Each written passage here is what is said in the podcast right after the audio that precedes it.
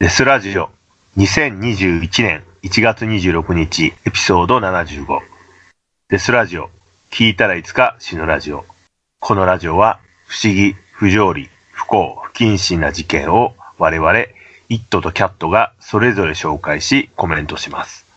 差別的であったり一方的な視点での意見がありますが、気にしない人だけ聞いてください。はい、はい、エピソードななじゅうご行ってみましょう。行ってみましょう。えっと、いろんな犯罪を調べていていつも思うんですが、殺さないでって言ってる人を殺すのってひどいじゃないですか。本人やめてって言ってるのに。じゃあ殺したいし、相手も殺してほしいっていう場合はどうなんだろうということで、今回はドイツの食人鬼アルミン・メイベスについて話したいと思います。殺したいというよりも、メイベスは人を食べてみたいという欲望が強めの人でした。男性を殺してその肉をほぼ一人で食べ尽くした彼の奇行は世界中を驚かせ、ラムシュタイン、マカブレ、ブラッドバスなどのメタル系のバンドがこぞって彼についての曲を発表し、ホラー系の映画やドラマなどの元ネタとして多々取り上げられてきました。なのでちょっと日本でも知名度はあるかもしれないんですけど、今回はその有名なアルミン・メイベスについてお話しします。はい。せんきゅうひゃくろくじゅういちねん、ドイツに生まれたメイベスの幼少時代は幸せなものではありませんでした。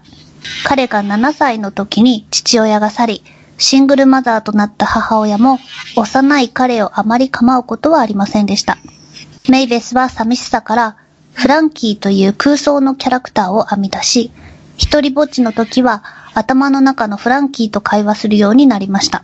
じゅうにさいになった時、えー、彼は誰か人を食べればその人が自分の一部になってくれる、友達になれるという静かな妄想を抱くようになります。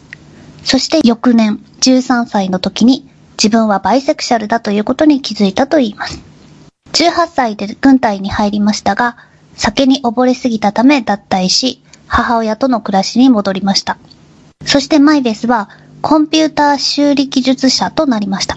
やがて母親が亡くなり、彼の孤独は進行し、拷問を伴うようなハードな エスエム ポルノにはまっていきました。にせんねんのある時、彼はネット上にカンニバルカフェという名前のチャットルームを発見しました。それは食人行為に興味のある人たちが集まってくる場所でした。そこに彼はこう書き込みました。じゅうはっさいからさんじゅっさいの若くて体格のいい男性を殺して食べたいです。ハンドルネームは子供の頃の空想の友達フランキーにしました。え、このサイトなんですが、まだネット上消されずに残ってます。誰でも見に行くことができるので、まあ、インスタに実際の写真を載せたいと思います。はい、え、驚いたことにいくつかの返事が来ました。ほとんどの人は食人のファンタジーを加えた、え、サイバーセックスがしたいだけの人たちでしたが、中にはボルグ・ホゼのようにメイベスの言葉を真剣に受け止めた者もいました。ホゼはメイベスに実際に会い、食べられるためにテーブルの上に横になるところまで行きましたが、そこで気分が悪くなったため、やっぱり今日食べられるのはやめておくと言ったので、えー、メイベスはおとなしく彼を返しました。にせんいちねんにがつじゅうよっか、ベルント・ブランデスという名前のよんじゅうにさいのバイセクシャルでソフトウェアエンジニアの男性が、メイベスの書き込みに、生きたまま食べてもらいたいですと返事をしました。彼には自殺願望があり、それも誰かに食べられて死にたいという欲望があったのです。ブランデスの元彼は、セックス中にブランデスに何度もペニスを噛みちぎってくれと頼まれたと後に語っています。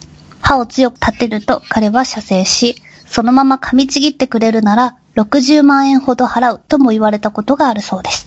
食べたいメイベスと食べられたいブランデス。出会うべくして出会ったような二人は、どのように食べるのがいいか、食べた後の死体の使い道などをメールで話し合いました。ブランデスは、僕の頭蓋骨は灰皿として使うのが良いのではないかと提案しました。ここの会話もすごいカジュアルなんですよ。灰皿はどう？喫煙者？うん。でも歯はまだ白いよ。僕もだよ。スモークされた肉も好きかな？朝ごはんにするからうちに来て。って感じなんですよ。で、にせんいちねんさんがつここのか、ブランデスはメイベスの家に行き、二人はメイベスが併設した防音の殺人小屋へ入りました。二人はセックスをしたり、コーヒーを飲みながら得意分野であるコンピューターについて話したりしました。夜のろくじ頃、ブランデスは今やってほしいと言いました。マイベスはビデオテープをセットして録画し始めました。二人が最初に行ったのは陰茎の切断でした。ブランデスは食べられるだけでなく、自分自身でも自分の肉を食べてみたかったので、大量の睡眠薬やアルコールを摂取し、極力痛みを感じないように準備しました。マイベスは最初歯で噛みちぎろうとしましたが、できなかったのでナイフを使って切り落としました。ブランデスは一瞬短い叫び声を上げました。生のペニスはグニュグニュして食べにくかったので、二人はガーリックと塩コショウで味付けしてソテーして一緒に食べようとしましたが、焦がしてしまって美味しくなかったので犬にやりました。ブランデスは出血が止まらないためバスルームに横になりました。彼がゆっくりと弱りゆく間、マイベスは隣の部屋で本を読みました。じゅうじかんご、これさんじかんごって書いてある場合もあるのでちょっと確かではないんですが、ブランデスはまだ生きていましたが、苦しみを訴えたため、マイベスは彼の首を何度かナイフで刺し絶命させました。え、ここからはマイベス一人でのディナーパーティーとなります。天井から吊るしたミートフックにブランデスの死体を引っ掛けると、皮膚を切り裂き内臓を取り出しました。丁寧に肉を取り分けると、小分けにして冷凍庫にしまいました。彼はじゅっかげつかけてブランデスの体をほとんど食します。ディナーテーブルをセットし、キャンドルに火を灯し、高級ワインと一緒に食べた最初の一口は説明できない感動がありました。ずっと夢見ていたことが現実になったからです。味は豚肉に似ていますが、豚肉より美味しいそうです。ブランデスの肉に味を占め、また新しい人を殺して食べたくなったマイベスは、再びネットに書き込みをしました。それを見た一人の学生が警察に通報し、警察がマイベスの家に踏み込んだところ、冷凍庫の中にあった人肉と、殺人から解体を録画した例のビデオが見つかり、マイベスは逮捕されました。しかしその当時、ドイツでは食人の事例が依然になかったため、食人は違法ですとは言えなかったんで、また、ブランデスが殺害されることに同意していた点も論争となりました。結果、はちねんはんの刑になりましたが、人々はそれは軽すぎると訴え、にせんはちねんに終身刑が確立しました。で、最近はガードと一緒に変装しながらちょくちょく街を歩くことを許されているそうです。という話です。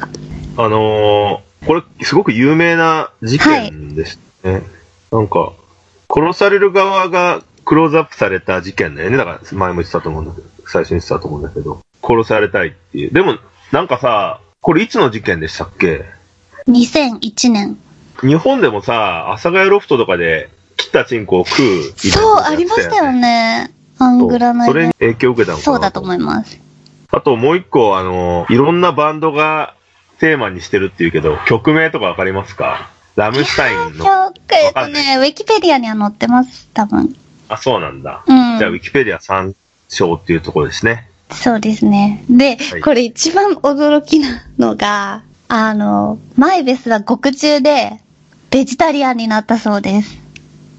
ええー、配信したんだ。そう。ええー、って思いました。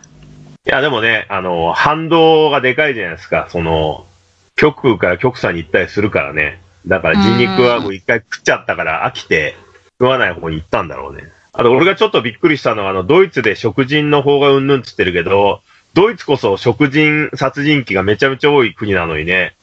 ね、なんでなかったんですかね。なんか食人は違法ってなかったそうです。法律に書いてなかったんだって。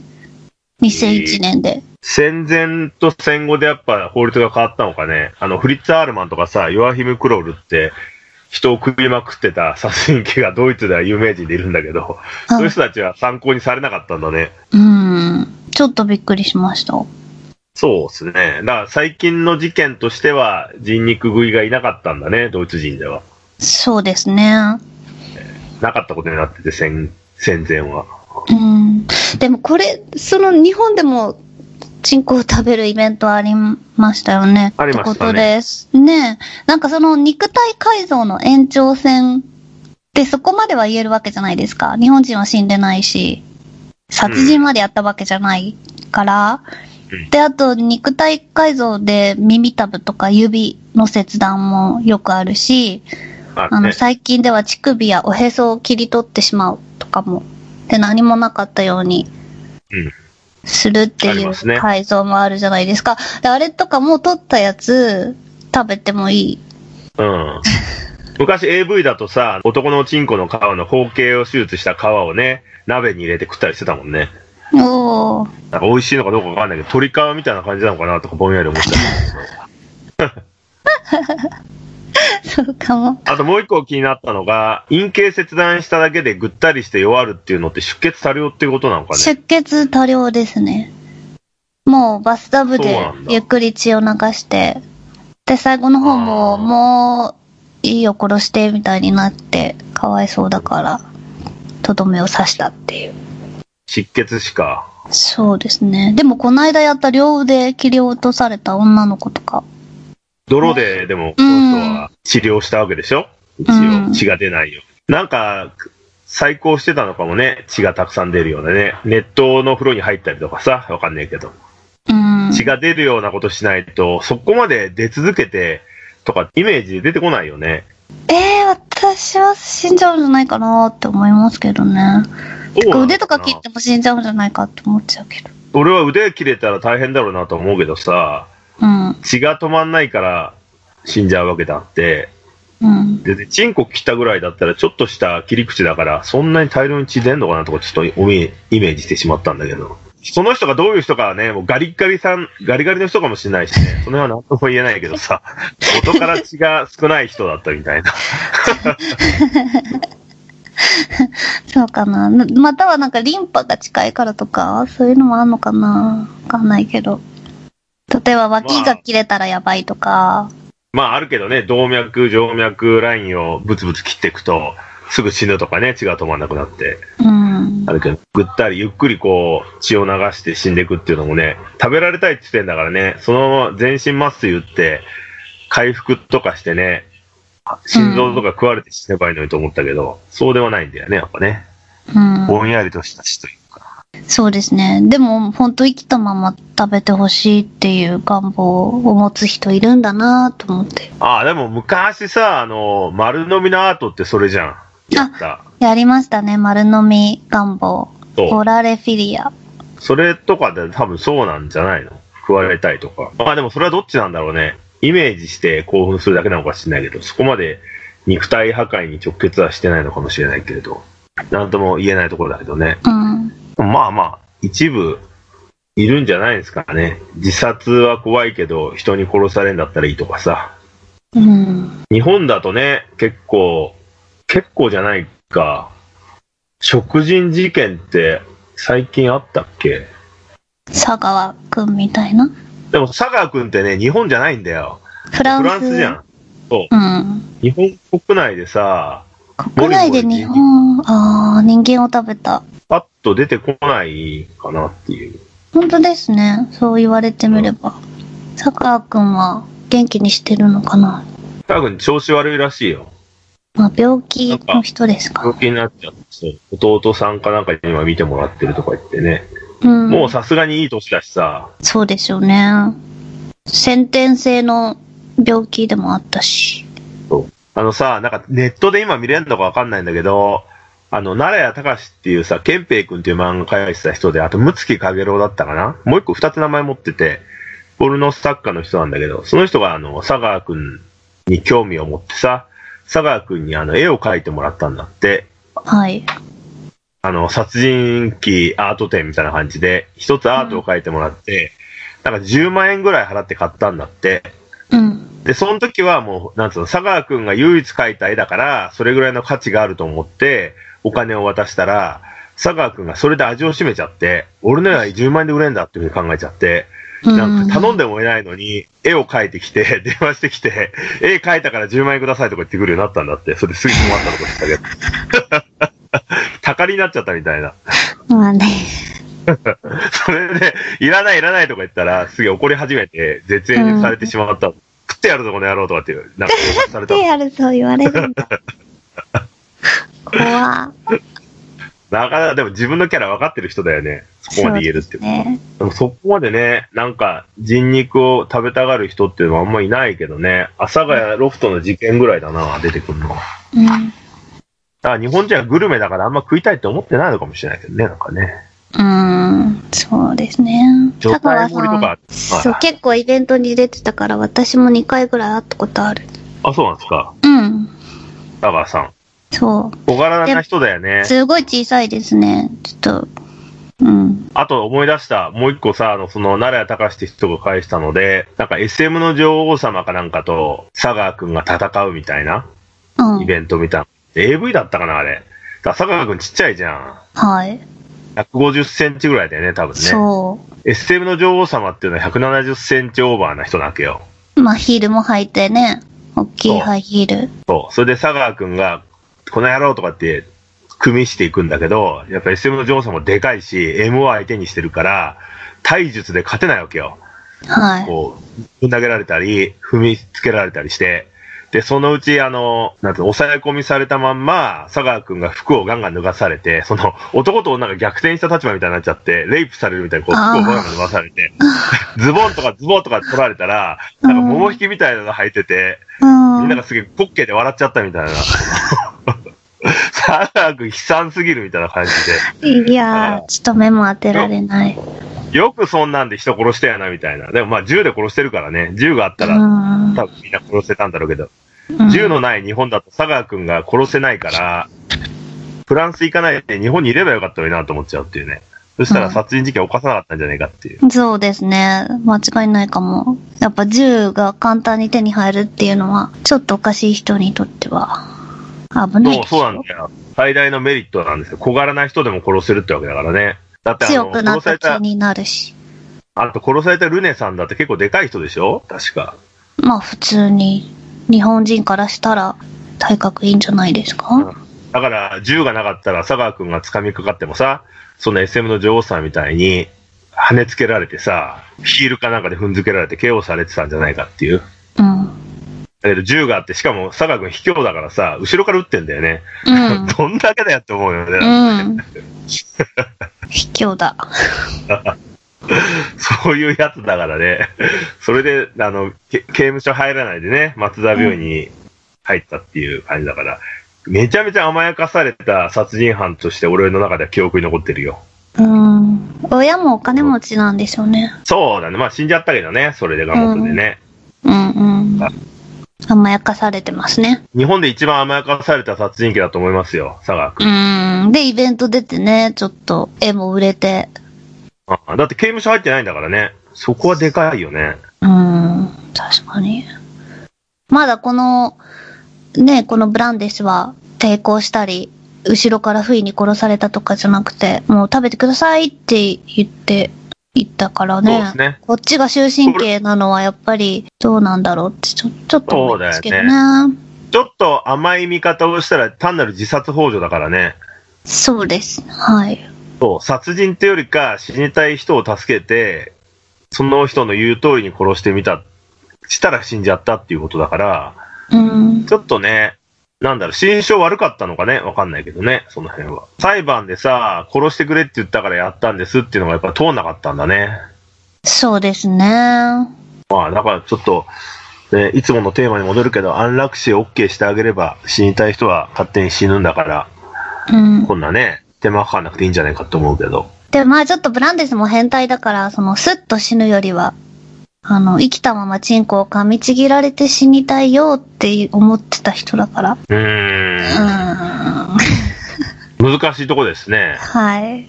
まあでも、ブランデスは幸せなんじゃないかなと。今はでも、でもさ、死んだ方はいいけど、その残った方はさ、責任所はされるわけじゃないですか。まあね、だから自殺幇助系の事件にしといてあげればいいのになと思うけどね。西部進の自殺の幇助した編集者たちはそこまで多くないと思うしさ。うん、チンコを切ったっていうのが許せんってことなのかね。まあなんか切って食べるまではいいけど、血を流してるブランデスを、まあ、病院に連れて行かなかったとか、そういうことじゃないですかね。一命は取り、まあ最後を刺して殺した。そう。しょうがないよね、でもね、それはね。うん。で、まあ、逮捕されるの分かってても人殺して食べたいっていうマイベースの言い分もね、叶ったわけです。逮捕されるのも分かってることじゃないですか。あ、事前にさ、うん、音声かなんかで、これは私が自殺しようとしたんですって、取っとけばよかったのにね、そいつからね。うん、死ぬ側からさ、これ、彼を罰しないでくださいみたいな感じで、やってくれればよかったのにね。うん、でもその場合どうなるんですかね。それ。いや、わからないけどさ。でもそれもそういうヤクザとかの関係で、無理やり取らされたって、とも取れなくないし、死にたいから死ぬんだよな、みたいな言われたら。難しいよね、それはね、うん、ちょっと。まあちょっとなかなか、あの、有名だけど、普通じゃない事件だったので、面白いなと思いますけど。でもさ、この話だとドイツのラムシュタインが曲にするのはわかるけど、うん、マカブレがやってんの？そうです。マカブレはだって殺人メタ、え？殺人メタル、マーダーメタルだから、殺人鬼のことは絶対見逃さない。絶対曲にする。いやでも、殺人鬼、殺人鬼じゃないじゃん。鬼じゃないじゃん、この人別に。あ、そっか。普通、普通の殺人者だよ。これで鬼、鬼じゃないんじゃないかって。もっとドイツはやばい、本当に殺人鬼と名乗っていいような人たちがいるから、そっちが先じゃねえのかって言いますけども、出し尽くしてこれに至ったのかっていうのもあるけどね。まあ、マカブレは演奏も上手なので。あとさ、あ、違う。うん、マカブレのアルバムがダーマーだっけ？あ、そうです。ダーマーだけでいちアルバム作ってます。うん、アルバム全部ダーマー。うん。まあ、他は大体いろいろミックスされてる。あ、そうなんだ。そう。なるほどね。うん、じゃあ、今回はそんな感じで、アップデートの情報は Twitter、インスタで発信しているので、ハッシュタグデスラジオで検索してみてください。それではまた。それではまた。